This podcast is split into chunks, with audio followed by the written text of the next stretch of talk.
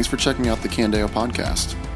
To learn more about us, visit us at candeochurch.com. Well, good morning, everybody. It is great to be with you. My name is Stephen. I'm one of the pastors here at Candeo, and it's great to worship together today. Uh, if you have a Bible, go ahead and begin turning to Acts chapter 8. Last week we began our series, Can I Get a Witness? And this comes from Acts 1 8, which says this But you will receive power when the Holy Spirit has come on you, and you will be my witnesses in Jerusalem and all Judea and Samaria and to the ends of the earth. And so we've been we want to track in this series the progression of the early disciples fulfilling this commission from Jesus. First in Jerusalem, then to Judea and Samaria and to the ends of the earth. Now, when it comes to the ends of the earth, one of the coolest things I think that we get to do as a church and with our college ministry is send students every summer overseas. And so last summer we sent uh, gr- two groups of students to two different countries in Southeast Asia uh, for two months, the entire summer. And their primary objective when they're there is to engage college students. So a lot of times they'll host English corners or English clubs or uh, go play basketball or whatever, get to know people, build friendships over the course of the summer. And in the context of those friendships, Seek an opportunity to share the gospel, to work with the long term missionaries there to help them meet some of the believers in that location. Well, one of my favorite stories from this last summer actually wasn't a, stu- a college student that was reached with the gospel, but an older man. There was a uh, tourism guide in one of the countries that our students went to. And they got connected because his brother was in another city in the country that we had some other missionaries in. They gave our students this guy's contact. And this guy's job was basically as tourists came to host excursions for them. And so he would, you know, take them to the beach, take them to a volcano, which he took me to that volcano. It was fantastic. It was very cool. Uh, and he would kind of organize these trips. He was a tourism guide and he would drive them there. And so our students utilized him all summer to drive them around. And as the students were getting to know him, they just began to share with him because he was a, he's a very personable guy and they just began to get to know him. They were friendly to him, engaged in him, and one engaged with him. And one day he takes them to the beach. And it's their day off. They go to the beach. And at the beach, he walks up to Logan and he says, Hey, why do you guys like pray before you eat? And Logan's like, Well, it's a part of our faith. We want to express our gratitude to God for just what he's his provision in our life, his blessing. And he, he began to just ask questions about Logan's faith and the faith that he was seeing of the other members of the team. And eventually he said, Logan, you know what? I have been driving people around my entire career. He's in his late 30s. He's like, My entire career, I've been driving people around, organizing trips, and no one has taken as much interest in me as you guys have. You guys have gotten to know me. You've learned about my family. You've engaged me like just a normal person. Most people I pick up, they sit in the back seat, they don't talk to me. But you guys are actually friendly to me. I want to know more about Christianity. And so Logan said, Well, why don't you come over to our hotel tomorrow and we'll pray together. So he comes over and that night gives his life to Christ. And our team of college students got to lead an older man, not the person they went to reach, to, the, to faith. And it is an incredible story. I was actually, I got to text him a few months ago to hear how he's doing. He's doing great. Uh, and it was just this awesome story. And what I love about that story is it highlights one of the dynamics for any missions trip. Any missions trip that someone goes on, there's an immediate lens that they put on, an immediate way that they see every person they interact with, and it's this gospel lens. There's just this reality of, man, every person I interact with, there's a very high likelihood that I am the only Christian they will ever encounter. And so it produces this focus, this energy, uh, this urgency, and this desire to share with them, to seek out opportunities to share their faith. And over the course of a summer, what almost every college student we send eventually says is, man, why don't I live like this at home?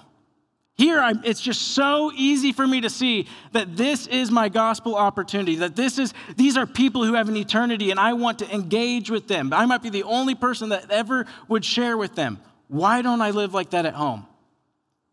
Why don't we live like that here?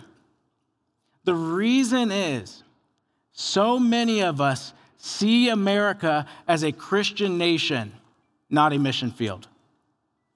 We look around and we don't assume that if we don't share with one of our neighbors or coworkers, that they'll never hear. We assume the opposite. We assume, oh, they have heard. They, they have plenty of opportunities to go to church or hear about Jesus. So it, we lack urgency. And we have subtly adopted this view that America is a Christian nation and not a mission field. This morning, as we look at Acts 8, what we're going to see is God extending the reach of the church. And one of the main factors in Him extending it is because the early Christians saw all their life through the lens of missionary. Everything, every interaction, every person they encountered, everywhere they went, they saw it primarily through the lens of being a missionary. So we're going to look at Acts 8 this morning and see how the, the gospel began to extend beyond Jerusalem. And the question for all of us this morning is Are you looking at all of life through the lens of a missionary? Every person, every interaction, everywhere I go, God has sovereignly put me there for gospel impact. Now, like I said, this series is building off of Acts 1 8 where Jesus clarifies the range and target of our witnessing. He says Jerusalem, Judea, and Samaria, and to, to, to, the ends of the earth. So last week, Cody hit Jerusalem, which we could say are people who are near and similar to us. This week, we're covering Judea and Samaria, which are people who are near, or Judea, people who are near but not similar. Next week is Samaria, people who are near but not similar and then the ends of the earth next or the week after, not near and not similar. Now, Acts 1 through 7 chronicles how the early Christians began to move throughout Jerusalem. But Acts 8, there's a significant shift in Luke's letter. So if you've got a Bible, like I said, Acts 8, 1 through 4 is where we're going to start this morning to see how the gospel began to move beyond Jerusalem into the surrounding regions. Now, this is five or six years after the church began from Pentecost. The church of Jerusalem at this point is growing, it's healthy, leadership is established. They've even established proto deacons at this point, choosing seven men to help serve just the physical needs of the church. But opposition begins, begins to arise. And in Acts 6, Stephen gets pulled before the Sanhedrin, and he's the first Christian martyr in Acts 7. And on the heels of that, persecution breaks out against the church. And here's what happens in Acts 8 1. It says, Saul agreed with putting him to death. That'd be Stephen. On, the day, severe, on that day, a severe persecution broke out against the church in Jerusalem. And all except the apostles were scattered throughout the land of Judea and Samaria. Devout men buried Stephen and mourned deeply over him. Saul, however, was ravaging the church he would enter house after house, drag off men and women, and put them in prison. So those who were scattered went on their way, preaching the word. This is a pivotal moment for the church. Severe persecution breaks out, and the church is forced to scatter. And what does it say? It says all of the church scatters except the apostles. So you have the leadership staying in Jerusalem, most likely to maintain kind of a central hub, but the regular, normal Christians are being scattered out from Jerusalem. And where do they go? They go into Judea and Samaria. Judea would have been the southern surrounding region, still in the nation of Israel. Samaria would have been to the north, and that is where they're scattering to. And it's actually through this event that God is now moving the church outside of Jerusalem. God is sovereignly using the persecution against the church to scatter his people. And what were they doing as they scattered? We'll look at back at verse 4. It says, So those who were scattered went on their way preaching the word. They were witnessing. They were preaching the word as they went. Normal Christians, not the elite apostles of Jerusalem, just normal Christians going on their way preaching the word. God was using their circumstances to reach people outside of Jerusalem. That's what is happening this shift in the narrative, this significant moment in the life of the church. Now, let's pause here. How does that apply to us? If we are going to have a missionary mindset in life, we have to recognize that God is sovereignly using the circumstances of our life to have gospel impact. God's strategy to reach your neighbor was you buying the house next door. God is sovereignly using circumstances in your life, whether they be good circumstances or hard circumstances like persecution, to move his people to reach people who are lost. And that is exactly how God moved people into, Judea and Samaria. Is that how you see your life? Every interaction I have, every town I move to, every person I encounter, God has sovereignly placed me in their life in that moment to have a gospel impact. That's a missionary mindset. God put me on this street. He put my kids in that school. He put me in this office for a reason. And I want to view these spheres of my life through a missionary lens. Now, there's an assumption behind all that. If that strategy is going to work, something has to be true. And what that is, is that these early Christians were bold with the gospel. You see, the only way that just the sovereign movement of God will have an impact on the people that God places you around is if you are bold with the gospel. It's very unlikely that these early Christians began sharing the gospel for the very first time when they began to scatter. Right? This habit of being bold in the gospel, of witnessing for Jesus, was probably ingrained in them long before in their daily lives in Jerusalem. This was a cadence of their life to live missionally where God had placed them. That's how they had an impact. Approaching life with a missionary mindset now so that when God began to move them sovereignly, that just continued. It was the natural overflow of their life to continue to preach the word. So, Acts 8 begins this shift, the church extending beyond Jerusalem. And Acts 8 continues and it begins to follow one particular story, one person who began to scatter, and his name is Philip. Look at verse 5. So it says, Philip went down to a city in Samaria and proclaimed the Messiah to them. The crowds were all paying attention to what Philip said as they listened and saw the signs he was performing. For unclean spirits, crying out with a loud voice, came out of many who were possessed, and many who were paralyzed, and the lame were healed. So there was great joy in that city. This is Philip the evangelist. There are several Philips in the New Testament. This is most likely Philip the evangelist. He would have been selected as one of the seven, along with Stephen, who was just martyred. Philip, because of the persecution, has to flee Jerusalem. And as he is fleeing, he does what everyone else we saw uh, they did as they scattered. They preached the word. So he goes down to this city in Samaria and has this extraordinary experience. He goes, he shares with them, and people begin to come to faith. Demon possessed people are freed, paralyzed, lamed are healed. The city begins to rejoice. Later in verse 12, you see people are responding in faith and are being baptized. In the city, a gospel, such a gospel frenzy begins to happen that the church in Jerusalem hears about it and they say, We have to send reinforcements to help Philip. So they send Barnabas down or Peter and John down. So Peter and John show up to help disciple these new believers, to help establish this church. They even have this encounter with Simon, a sorcerer. And there's just extraordinary stories are coming out of Samaria. Then, in the midst of all of this gospel activity, Philip is moved again. An angel speaks to him, tells him, Get up and travel down towards Gaza. So he leaves this town in Samaria, begins to travel down towards Gaza, and on his way along the road, he sees a chariot. And in the chariot is an Ethiopian eunuch, a high official in the queen's court.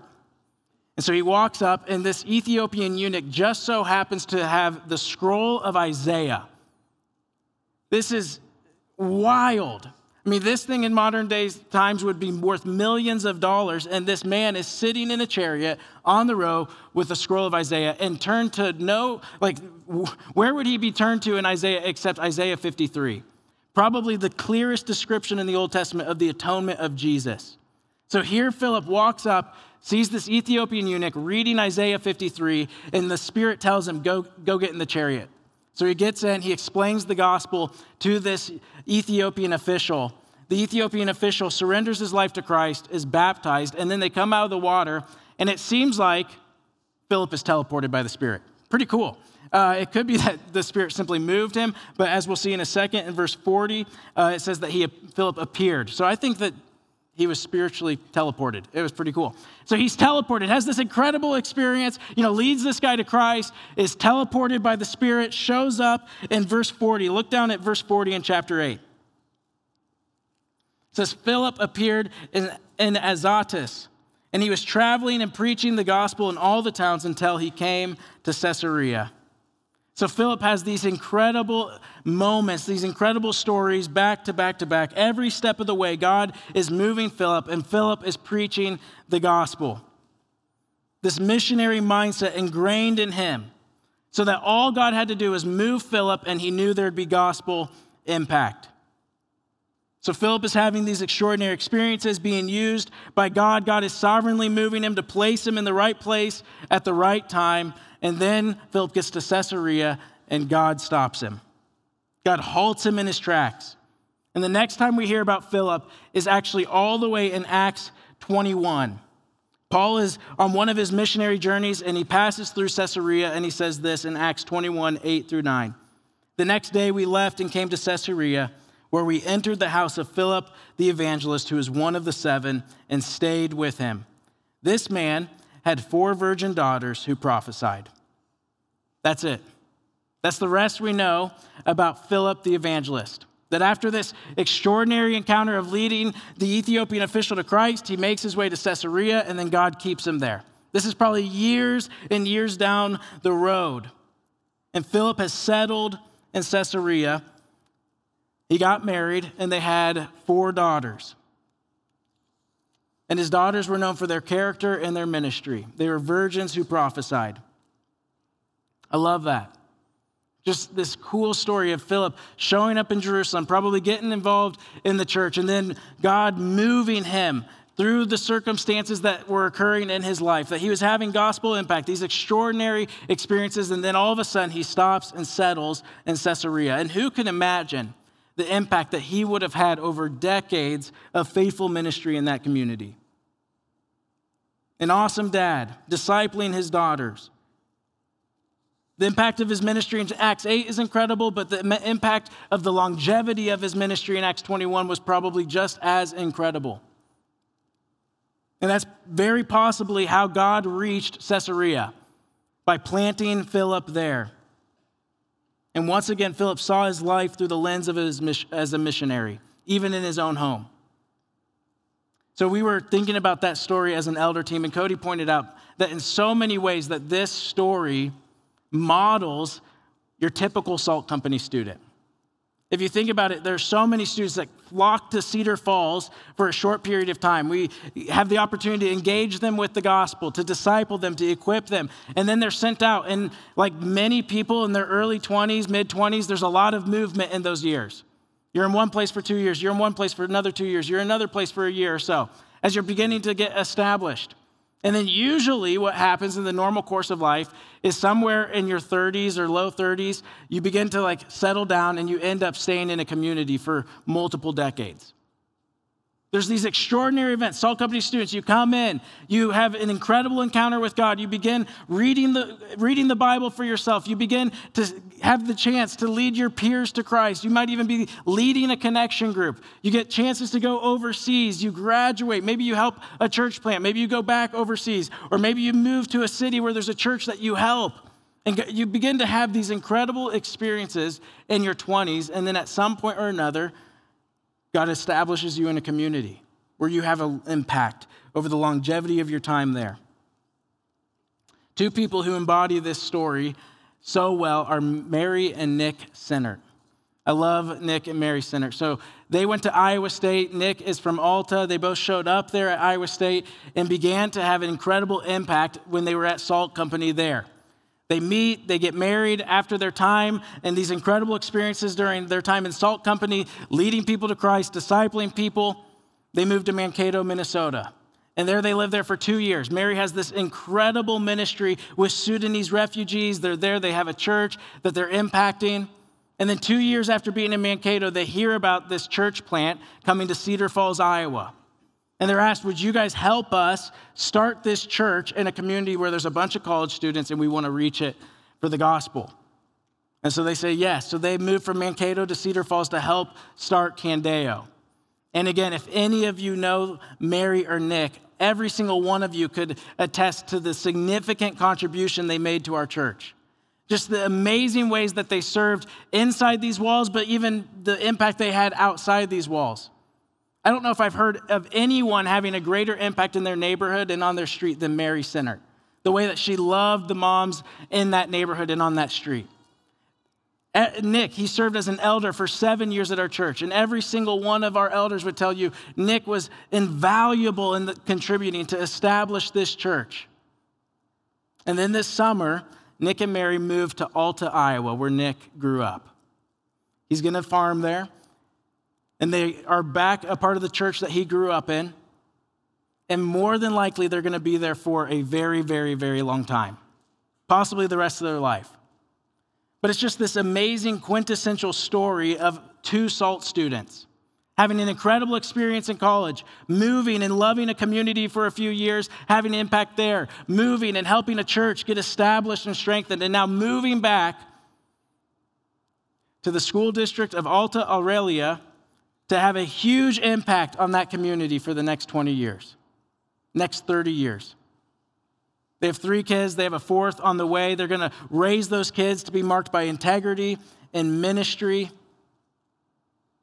And they're going to have an impact on Alta.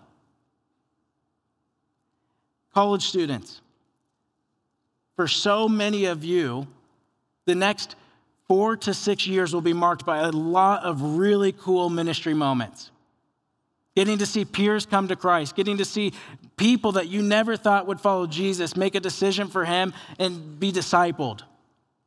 Seeing your friends move overseas, or you yourself considering that. Seeing other friends help start churches, or you helping to start churches.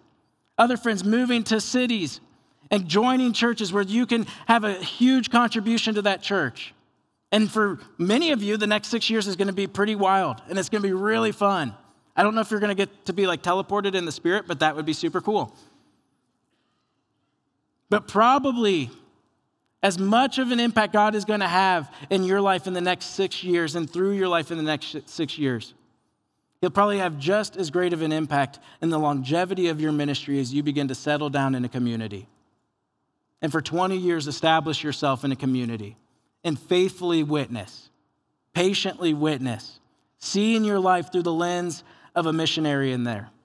And that's the vision of our college ministry. A significant portion of our state will end up in one of three places for at least four years Ames, Iowa City, or Cedar Falls. And we as a church want to engage you with the gospel while you're here, disciple you, and then send you out to leverage the rest of your life for Christ, whether that be overseas, at a church plant, or in Alta, Iowa. That's our vision that God would use his sovereign movements of your life to have significant gospel impact in our state, in our nation, and across our world. So that's the story of Philip. God sovereignly using the persecution to scatter him and the church to have gospel impact. But Philip's story isn't the only one that is tracked from this scattering. Look at Acts 11. Another shift is about to happen in the books in the book of Acts and it begins in chapter 11. So the first person that Luke tracks is Philip. Here's the second group of people that Luke tracks in verse 19 of chapter 11. It says this Now, those who had been scattered as a result of the persecution that started because of Stephen made their way as far as Phoenicia, Cyprus, and Antioch speaking the word to no one except Jews. But there were some of them, men from Cyprus and Cyrene, who came to Antioch and began speaking to the Greeks also, proclaiming the good news about the Lord Jesus. The Lord's hand was with them, and a large number who believed turned to the Lord. News about them reached the church in Jerusalem, and they sent out Barnabas to travel as far as Antioch. When he arrived, he saw the grace of God He was glad and encouraged all of them to remain true to the Lord with devo- devoted hearts, for he was a good man, full of the Holy Spirit and of faith. And a large number of people were added to the Lord. Then he went to Tarsus to search for Saul, and when he found him, he brought him to Antioch. For a whole year they met with the church and taught large numbers. The disciples were first called Christians at Antioch. So, once again, the church is being scattered. They're being faithful witnesses in Judea and Samaria. And God is moving them from Phoenicia to Cyprus and then to Antioch. And they're sharing the gospel at first with just Jews. And then you get a couple bold guys from Cyprus and Cyrene who begin to share with some Greeks. And when this happens, the gospel explodes. Huge numbers of people begin to come to faith. Large numbers. They have this huge impact in Antioch. Again, so much so that the church in Jerusalem hears about it. And just like they sent Peter and John to Samaria, now they send Barnabas down to Antioch to come and help establish this church. He gets there, is so blown away and so overwhelmed by the incredible ministry that's happening. He's like, I need help. So he runs down to Tarsus, gets Saul. Saul, we skipped the story, surrenders his life to Christ on the road to Damascus. He's not ravaging the church anymore. He is now a leader in the church. So he brings Saul up to Antioch, and the two of them begin to work to establish this church for an entire year. They teach, they raise up elders, they disciple new believers, and then another shift happens in Acts 13. This is another pivotal moment, Acts 13, in the book of Acts, a hinge point in the story. Look at Acts 13 1.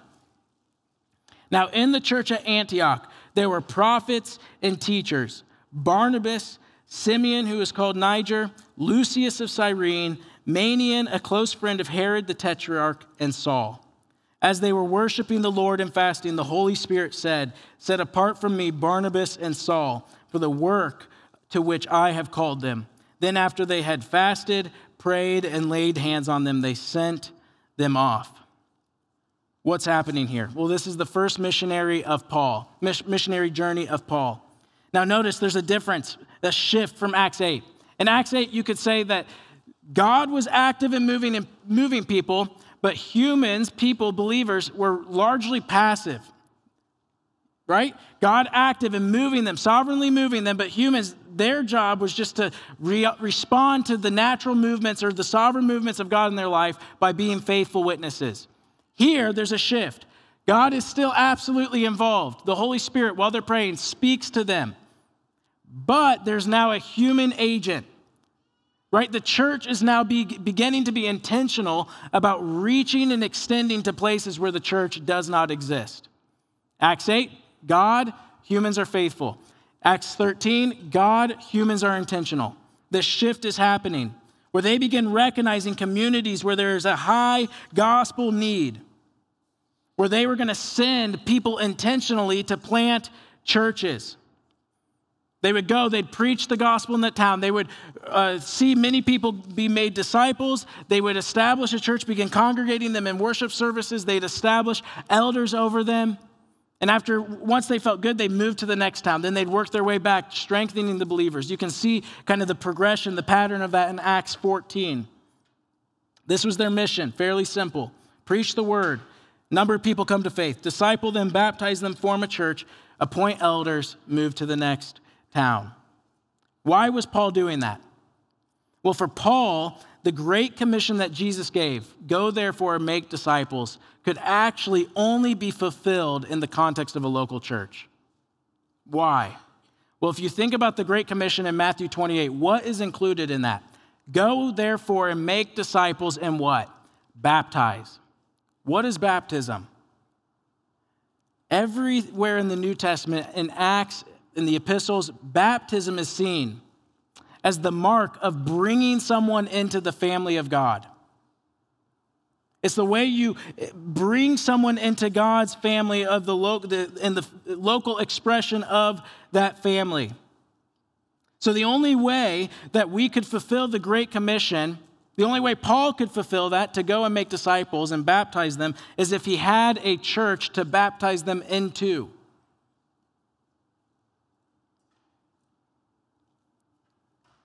So, Paul started new churches. Starting churches for Paul was not the byproduct of evangelism. Starting churches for Paul was the mission because the most effective way to evangelize a community was to start a church. Now, there's an objection here as we begin to think about how this applies to our town. For maybe a common objection or common question that arises when we think about what this looks like in America is this Aren't there a lot of churches in America? Right? It makes a lot of sense in these communities that Paul is going to, Lystra, places like that, Philippi, where there is no church. Of course, you need to start a church if you're going to baptize people into that church and teach them to obey everything Jesus commanded. But what about all these communities here in America that already have churches? Why not better churches before new churches? Well, Tim Keller is a pastor and author in New York, and if you've been at Candeo for a while, it won't shock you to know that Tim Keller has written the gold standard article on why we plant churches. Uh, it's a fantastic article. If you want to read the whole thing, it's easy to find. Just Tim Keller, church planting, it will pop right up. Here's the statement that Tim Keller makes in response to that. He says the vigorous, continual planting of new congregations is the single most crucial strategy for one, the numerical growth of the body of Christ in a city, and two, the continual corporate renewal and revival of existing churches in a city. Nothing else, not crusades, outreach programs, parachurch ministries, growing megachurch, congregational consulting, nor church renewal processes will have the consistent impact of dynamic, extensive church planting. This is an eyebrow raising statement, but to those who have done any study at all, it is not even controversial. What is Tim Keller saying? He's saying, first, new churches are the best at reaching non believers and new people. Why? When you plant a church, there is a focused energy on reaching out to people who aren't a part of your church. Why? Because you're in survival mode. You are inherently designed to be on the offensive to share the gospel. Studies find that 60 to 80% of people at a church plant were not a part of a church before they began to join that church. On the other hand, 80 to 90% of new people at an established older congregation are there through transfer growth, meaning they were a part of another church and then just simply joined your church. Here's the second reason when done right, new churches actually rejuvenate and help existing churches, not hurt them. How could that be? Well, for the sending church, there's leadership vacuums that people have to step into. It forces the sending church to continue to be kingdom minded, not self absorbed. But for the churches in the area, it can cause them to self reflect on their effectiveness. They might see new ideas that are working in their community and adopt them themselves. Even the church plant might see some people come to faith, and then that person, really, that new church plant is not the right context for them, and they join an existing church. All of those are reasons why existing churches might be aided by a church plant. I'll add another reason. In 2019, Lifeway Research did a study and reported that 4,500 churches in 2019 closed their doors, whereas only 3,000 churches were started that year. So, just to keep up with church decline, we have to plant new churches. At this point in America, we're not even talking about extending the ball down the field. We're just talking about how to maintain our gospel influence in churches right now. Paul understood Jesus' commands as a command to plant churches. That was true for their day, and that is still true for our day. And when you see our country not as a Christian nation, but as a mission field, it begins to make sense why we too need to plant churches. Now, there's an extraordinary cost in planting churches. Look back at Acts 13:1. Who are these leaders? Right, you got five leaders listed there. Barnabas, Simeon, Lucius, Manaen, and Saul. Two of those are sent. Two fifths of the elder team are sent to plant churches. Now, what's the situation in Antioch? Well, we just saw it in chapter 11. It would be safe to assume that there are now thousands of Christians a part of this church in Antioch. Right? They twice made a point to say large numbers were being added to their congregation. It's safe to assume that this is a large, dynamic, growing church with tons of leadership needs. It's not like this large church is looking at Paul and Barnabas and saying, hey, There's not much for you to do here. Why don't you go find another community? And uh, I think we're going to be fine here with just three elders. We don't need five. No, this would have been an incredible burden for the church of Antioch to shoulder. Simeon, Lucius, and Manaen deserve our respect and honor because they would have taken on tremendous responsibility with Saul and Barnabas being sent out. And yet, they did it. Why? Because of the gospel need that they saw in the regions that surrounded them. There's a tr- cost to church planting, but it's worth it. And I don't have to tell you that there is a cost to church planting. We have now sent over 100 members from our church to help with the efforts of church planting. And every single one of those were contributing in significant ways to our church family.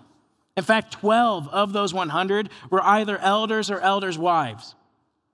We as a church family know the cost associated with church planting, but we have also seen the powerful way that God has used it. The fact that there are now more people who are gathered this morning, not in this building, but outside of it in the churches that we've planted. There is a tremendous cost, but a tremendous impact that comes with it. It's hard to send friends and families and leaders to new places, but we have to. I called a girl who's a sophomore at Minnesota State last month. I got in her contact from uh, a girl who went on the Syracuse church plant and said, Hey, I have a friend in, at Mankato that has to be a part of what's going on there in a few years. So I called her, and she kept saying to me over and over again, Thank you, thank you, thank you. I don't know why you chose Mankato or Minnesota State, but thank you. And she said, There is nothing here for us as college students. Now, that's a little bit of an overstatement because there are some great churches in Mankato, and I've met some of the pastors, and they are great pastors, and there's faithful believers. But the city of Mankato estimates that there's 25,000 college students, and one of the pastors I talked to, he said that only 175 college students are involved in a church or ministry. Now, is that because the soil is so hard in Mankato? Well, I've talked to at least probably 10 to 15 Minnesota State students in the last six months, and pretty much every single one of them says the exact same thing to me. We all want a church, we just don't have one. Now, there's a breakdown somewhere. There's a few churches, I don't know, but like the absolute fact is there is a high need for more churches, for gospel reinforcements in Mankato. One student I called, I said, Hey, how do you think that she's a senior at Minnesota State right now? I said, Hey, how do you think students at Minnesota State will respond to Salt Company coming to your school? She said, They want it. They want salt. They just don't know it because all they do is drink, but they want it. There is a huge need and a huge opportunity for a church to come and have a major impact in Mankato. And so there's a tremendous cost to all of us, to my family, to our church family, and us going but it's absolutely worth it because there's students and members there that need to be reached, and there are churches that need reinforcements. And this is the pattern that we see in Scripture. Right? John 12, 24, unless a grain of wheat falls to the ground and dies, it will not produce fruit. J.D. Greear says that there is gaining by losing. This is the pattern that not only do we see in the church, but in Jesus himself. He said to his disciples, Just as the Father sent me, I send you. Jesus was the first one who left his home for lost people to come and to seek and save the lost. And now we have the opportunity to follow in his footsteps. All right. Some of you might be thinking, what does this have to do with me? Right? Where, what is my role in all of this? Right? Sending, moving. I, I'm fa- you might be thinking, I'm fairly certain, maybe I'm wrong, that I'm going to be in the Cedar Valley the rest of my life. What is my role in all of this? Well, one of my favorite stories is the story of Mrs. Bartlett. Mrs. Bartlett was a Sunday school teacher in Spurgeon's church in the 18th century at the Metropolitan Tabernacle. And when she was 53, in 1859, her husband died because of the cholera epidemic, and she had a heart condition. She was a faithful servant her entire life in the life of the church, and now at age 53, she thought, my time, in serve, my time serving is coming to an end. I'm going to slow down, back off. Well, one of the church leaders approached her and asked her, Hey, would you be willing to teach a Sunday school class for us for high school girls? And reluctantly, she said yes, but only on a one month trial. So she shows up her first Sunday in 1859 at the age of 53, and three high school senior girls show up. And so she teaches the Bible study with them, gets to know them. She shows up the next week, the next week, and the fourth week. By the fourth week, she had 14 seniors in high school, and she decided, okay, I will carry on. I'll continue to do this. Well, Mrs. Bartlett's class began to gain momentum. Eventually, 18 months later, she had 50 high school girls in her class. Then 50 went to 80, 80 went to 100, and then 100 went to 300 high schoolers. The class grew so large that they began to meet in the large lecture room, meaning that they had to kick the superintendent of Spurgeon's Sunday school class out of his main class. Six, by six years later, in 1856, 1865, she was averaging 700 to 800 women attending her Bible study. They'd expanded her class from high schoolers all the way to women in their 70s. And what started as a class for senior girls in high school was now expanded from teenage girls to women of all ages. She taught this class for 16 years and died at the age of 69. And over the course of those 16 years, it's estimated that her class alone was responsible for bringing 1,000 new members into their church and helping them come to faith. The impact of her class was extraordinary. One of the stories is that there was a day where six prostitutes showed up to her class, intentionally coming to disrupt the class. As they walked in, one of the prostitutes heard what Mrs. Bartlett was saying and instantly put her faith in Christ, and then would go on to become a missionary. And it's just so uh, fun to imagine just the impact that she would have had far beyond London as she was investing in high school girls and young women and women who'd become missionaries and women who would help in the hundreds of church plants that Spurgeon's church was responsible for. Mrs. Bartlett, with a heart condition, at age 53, a widow from age 53 to 69, had an incredible impact on the region surrounding London. Why? Because she was faithful where she was at. You have a role in us reaching our state, our nation, and our world.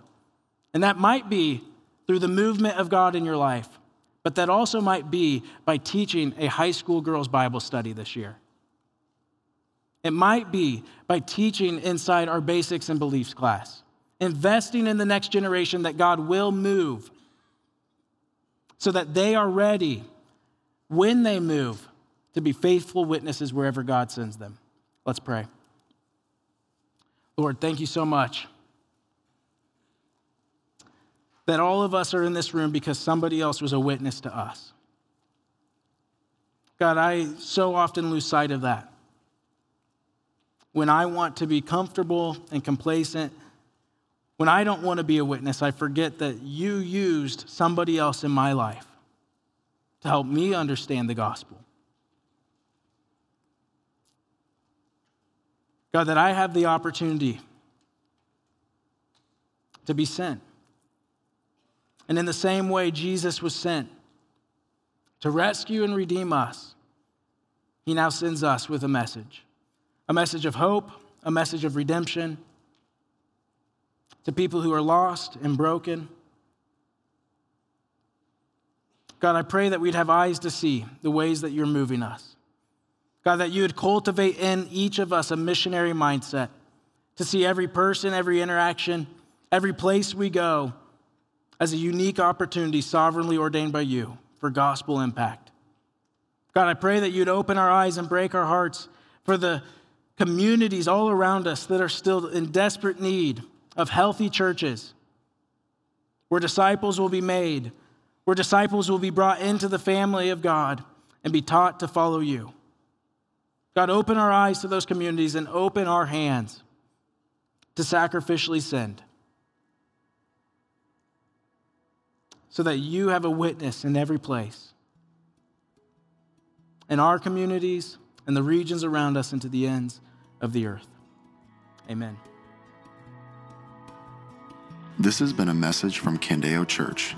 To learn more about us or to hear more messages, visit us at candeochurch.com.